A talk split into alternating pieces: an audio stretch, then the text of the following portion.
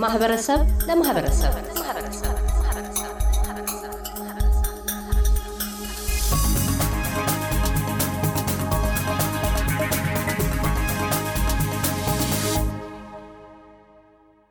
ቀደም ባለው የቃለ ምልልስ ክፍል ከዶክተር ደሴ ታርቆ አምባው በደቡብ አውስትሬሊያ ዩኒቨርሲቲ የዓለም አቀፍ ንግድ ተመራማሪና መምህር እና ዶክተር ዮናታን ድንቁ በኢትዮጵያ ብሔራዊ ዩኒቨርሲቲ የምጣኔ ሀብት ተመራማሪ ጋር በዩክሬንና ሩሲያ ጦርነት ሳቢያ ስለ ተባባሰው የዋጋ ግሽበት የኑሮ ውድነት የዝቅተኛ ገቢ ተዳዳሪዎች በአውስትሬሊያ ላይ አተኩረን ተነጋግረናል።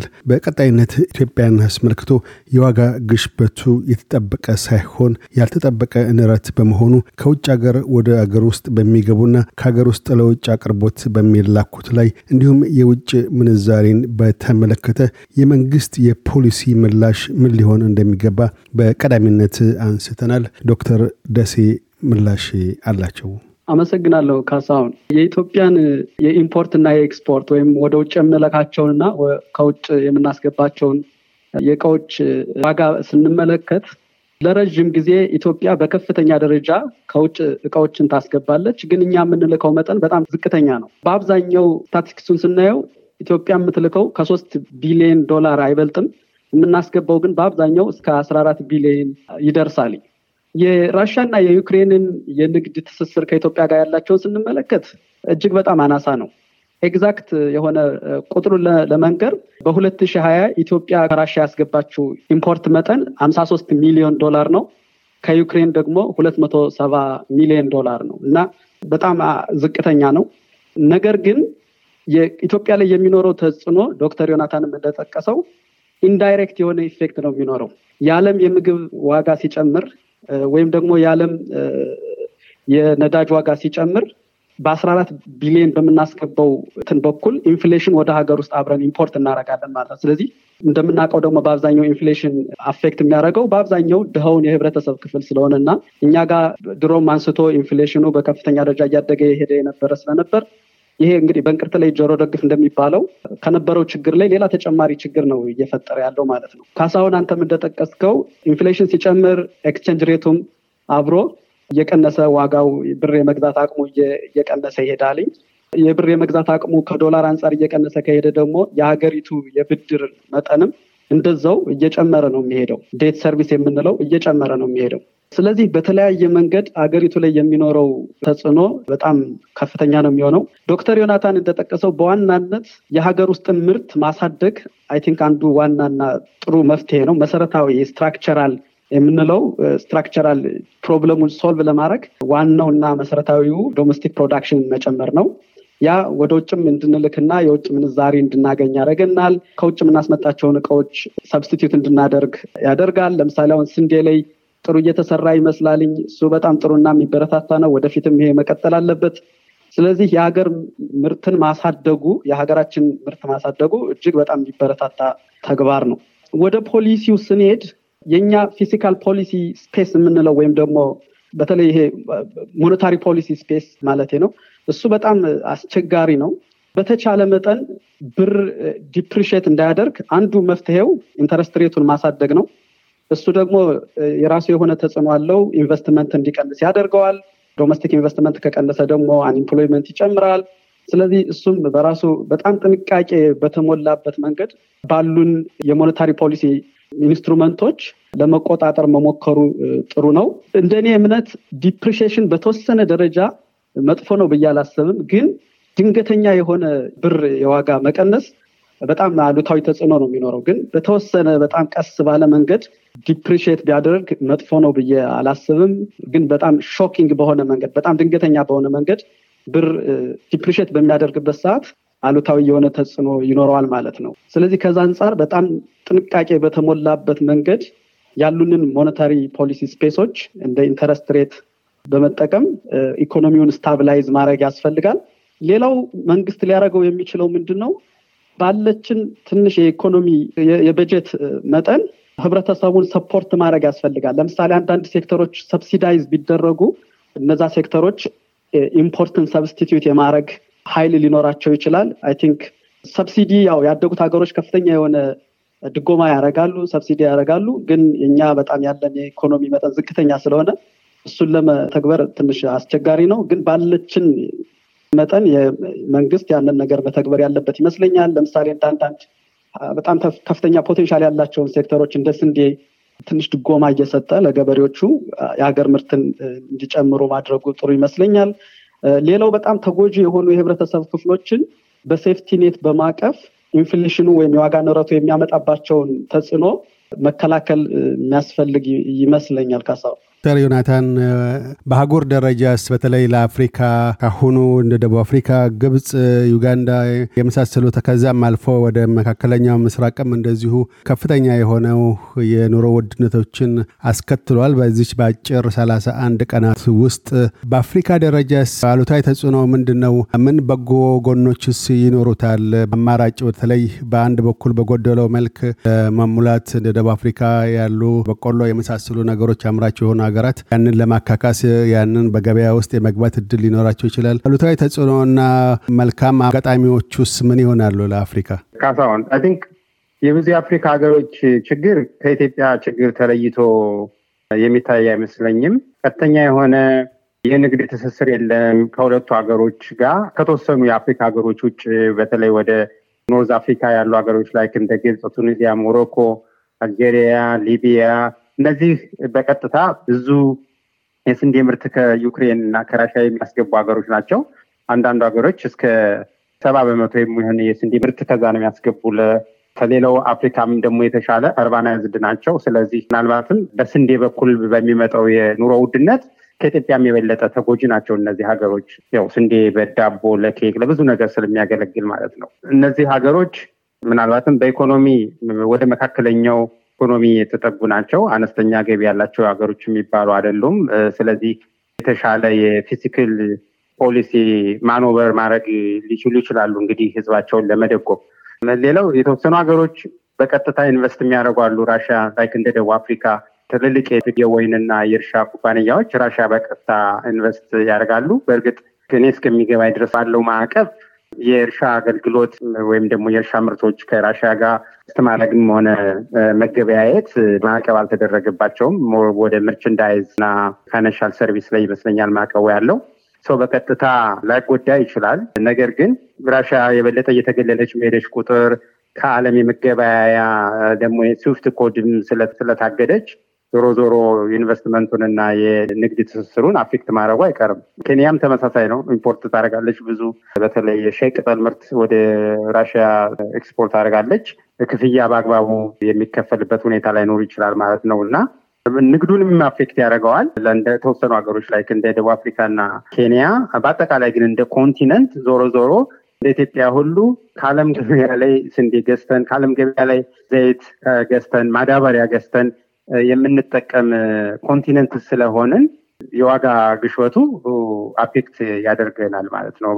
በሙሉ continental wide እንዳልኩት በተለይ ማዳበሪያ የማዳበሪያ effect እንግዲህ እስከ ስድስት ወር ከአንድ ዓመት በኋላ ሊሆን ይችላል ጎልቶ የሚታየው ምክንያቱም ለሚቀጥለው ምርት ነው። አሁን ማዳበሪያ ገበሬዎች በአግባቡ መጠቀም እና ማግኘት እያቃታቸው ያለ እና በዛ በኩል ያለው ችግር መቀጠሉ አይቀርም። ኢትዮጵያ ውስጥም አፍሪካ ውስጥም ማዳበሪያ import እስካደረግ ነው። even አውስትራሊያ ብዙ የማዳበሪያ ምርት ከራሽያ እና ከዩክሬን አካባቢ ነው import የሚደረገው። ስለዚህ ይሄ ጉዳቱ ነው፣ ግን ጥቅም ይኖረዋል። ምክንያቱም አፍሪካ widely በተለይ ወደ Southern and Central Africa ብዙ ማዕድን አለ። ራሽያ ዓለም ገበያ ከምታቀርባቸው ማዕድን ጋር ተመሳሳይ ስለሆነ የንግድ ውድድር አለ ማለት ነው። ስለዚህ ራሻ እየተገለለች ባለች ቁጥር ልክ እንደ አውስትራሊያ ሁሉ የአፍሪካ ሀገሮችም ከጠነከሩ ያንን ክፍተት መሙላት ይችላሉ። በነገራችን ላይ ኢትዮጵያም ተጠቃሚ ልትሆን ትችላለች ወደፊት በተለይ አውሮፓ ከራሽያ move እያደረገ ወደ ታዳሽ ኃይል የሚሄድ ከሆነ ኢትዮጵያ ታዳሽ ኃይሏን ወደ አውሮፓ ኤክስፖርት የማታደረግበት ምክንያት የለም። ሀገራችን ሰላም ካለ ልማት ካለ ወደፊት እኛም የአውሮፓን ገበያ በኤሌክትሪክ ኃይል አቅርቦት ማጥለቅለቅ የምንችልበት እድል ይኖራል። ከዛ ተጠቃሚ መሆን እንችላለን። so አፍሪካ ማዕድን ኤክስፖርት የሚያደርግ continent እንደመሆኑ መጠን ምንም እንኳን በአብዛኛው የማዕድን ኩባንያዎች የራሳቸው የምዕራባውያን ቢሆኑም ሰው የራሽያን ክፍተት በመሙላት በዛ በኩል ተጠቃሚ ሊሆን ይችላል። ግን overall በአሁኑ ሰዓት አይደለም አፍሪካ ይቅርና እንዳልነው አውስትራሊያ ራሳቸው ማዕቀብ ጣዮች አውሮፓውያን እና አሜሪካውያን በጣም በከፍተኛ ሁኔታ የኑሮ ውድነቱን እየተጋፈጡበት ያለበት ሁኔታ ያለ እንደ ግለሰብ እንደ continent እንደ አገር አገሮች ተጠቃሚ ሊሆኑ ይችላሉ ከዚህ conflict ግን ግለሰቦች በእያንዳንዳቸው pocket እና በእያንዳንዳቸው ቤት የኑሮ ውድነቱ ማንኳኳቱ አይቀርም። አፍሪካውያን I think ወደ ውስጥ ማየት ያለባቸው ይመስለኛል። continent ነው ያለን። በተለይ ስንዴን እና የምግብ ውጤቶችን ለዓለም ማቅረብ እንጂ ከዓለም ገበያ መግዛት ያለብን አይመስለኝም። ስለዚህ long term የሆነ strategic የሆነ move ያስፈልጋል ብዬ ነው የማስብ በዚህ ሰዓት የኢትዮጵያን መንግስት ጨምሮ ይህንን ችግር ለማቃለል ምን ማድረግ የሚቻል ይመስለኛል ለተወሰኑ በጣም ወሳኝ ለሆኑ ምርቶች ቅድሚያ መስጠት foreign currency ብድርም import እንዲደረግ ቅድሚያ መስጠት ቢቻል ለምሳሌ ስንዴ ለሚያስገቡ፣ ዘይት ለሚያስገቡ፣ መድኃኒት ለሚያስገቡ ኩባንያዎች ቅድሚያ መስጠት more ይሄ ኮስሞቲክስ እና merchandise የሆነ መኪና ወይም ደግሞ ልብስ የመሳሰሉ ነገሮች ይብን የግንባታ እቃዎችን ለጊዜው hold up በማድረግ ቅድሚያ ለመሰረታዊ ፍላጎቶች መስጠት የሚቻል ይመስለኛል። ብድርም ሆነ የውጭ አቅርቦት። ዶክተር ደሴስ በተለይ ለአፍሪካ የዚህ ማዕቀቡ ወይም የዋጋ ግሽበቱ ጋር ተያይዞ ምን አይነት አሉታዊ ተጽዕኖና ምን አይነት መልካም እድሎችን ይዟል ማለት ይቻላል? ከዛ ባሻገርስ በጥቅሉ inflation እንዳለ ወይም የዚህ ዋጋ ግሽበት እንዳለ ሁሉ በተቃራኒውም ደግሞ የዋጋው ግሽበት መውረድ አለ፣ deflation ይኖራልና ለዛ ለመሄድ አሁን ባለው ተጨባጭ ሁኔታ ምን ያህል ጊዜ ሊፈጅ ይችላል? ወደታች ወርዶ እንደገና ደግሞ ወደ ዋጋ መረጋጋት ወይም ወደ price stability ለመምጣት ምን ያህል ጊዜ ሊፈጅ ይችላል የሚል አተያይ አለ በአሁኑ ወቅት? አመሰግናለሁ ካሳሁን። ይሄ የራሻና የዩክሬን ጦርነት በአፍሪካ ሀገሮች ላይ ምን አይነት ተጽዕኖ ሊኖረው ይችላል የሚለውን ዮናታን በደንብ አድርጎ የገለጸው ይመስለኛል።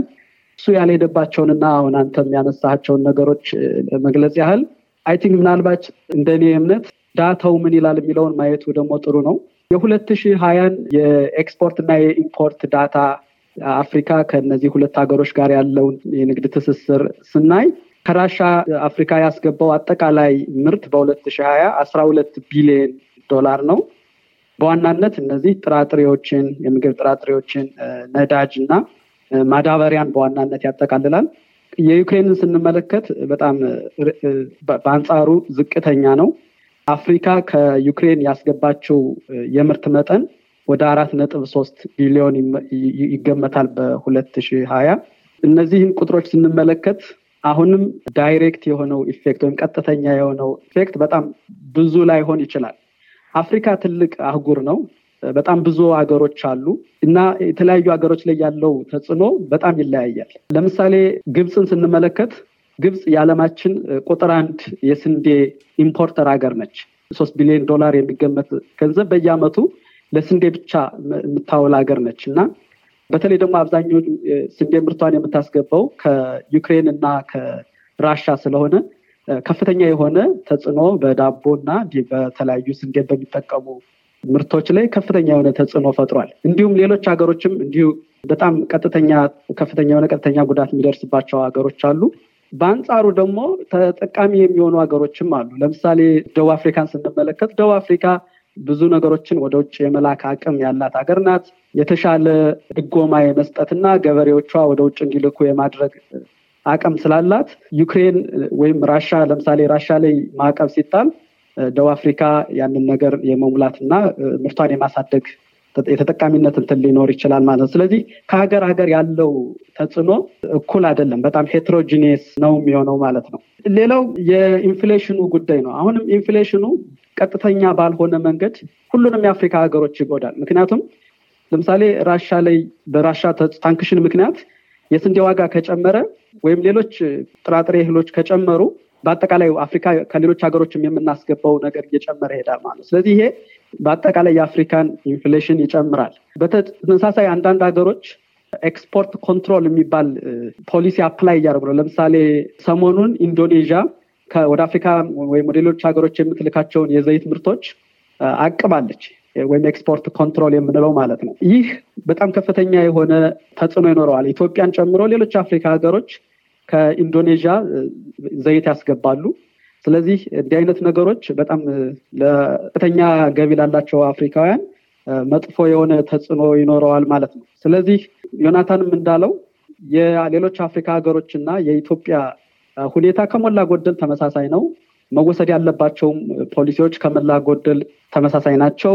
አፍሪካ ብዙ potential አለው፣ ብዙ እምቅ ኃይል አለው። ስለዚህ ያንን ተጠቅሞ ተጽዕኖውን ማስወገድ ይቻላል ማለት ነው። ቅድም ካሳሁን ያነሳው ነገር አለ። ምን ያህል ሊቆይ ይችላል? ይሄ effect ወይም ተጽዕኖ እስከ መቼ ድረስ ሊቆይ ይችላል? inflation ኑንስ ለመቆጣጠር ምን ያህል ሊቆይ ይችላል ብለህ ላነሳው ነገር እንደኔ እምነት እንግዲህ ይሄ የሚወሰነው በጦርነቱ ነው። ጦርነቱ እድለኛ ከሆነና በቶሎ ካለቀ ወይም በቶሎ ከቆመ ምናልባት impact ኡ relatively short term ሊሆን ይችላል ማለት ነው። አንድ አመት ሁለት አመት ያው ለምሳሌ ማዳበሪያ ከፍተኛ የአፍሪካ ከውጭ እናመጣለን፣ ከራሻ እና ከዩክሬን እናመጣለን። ስለዚህ ማዳበሪያ ማግኘት ካልቻል ምናልባት በአንድ አመት በሁለት አመት ድረስ ተጽዕኖ ይታያል ማለት ነው። ነገር ግን ጦርነቱ በዚሁ መንገድ የሚቀጥል ከሆነና ሌሎች ሀገሮች የማዳበሪያ ምርትን የማይጨምሩ ከሆነ ተጽዕኖ still long term ወይም ደግሞ እስከ ረዥም ጊዜ የመቆየት እንትን ይኖረዋል ማለት ነው እና ይሄ እንግዲህ የሚወሰነው በአብዛኛው በጦርነቱ ሁኔታና እንደገና የዓለም ሀገሮች አፍሪካን ጨምሮ በምንወስዳቸው የፖሊሲ ትኖች ይመስለኛል ማለት ነው። አመሰግናለሁ ካሳው። ከዶክተር ዮናታን ድንቁና ዶክተር ደሴ ታርቆ አምባው ጋር ያካሄድ ነው ቃለ በዚሁ አልተቋጨም። በቀጣይነት የዋጋ ግሽበትን ለመቀነስና የዋጋ መርጋትን ለማስፈን ምን ያህል ጊዜ ሊወስድ እንደሚችል አንስተናል። እያደመጡ የነበረው የኤስቢኤስ አማርኛ ፕሮግራምን ነበር። የፕሮግራሙን ቀጥታ ስርጭት ሰኞና አርብ ምሽቶች ያድምጡ። እንዲሁም ድረገጻችንን በመጎብኘት on demand እና በኤስቢኤስ ሞባይል app ማድመጥ ይችላሉ። ድረገጻችንን ኤስቢኤስ dot com dot au Amharic ን ይጎብኙ።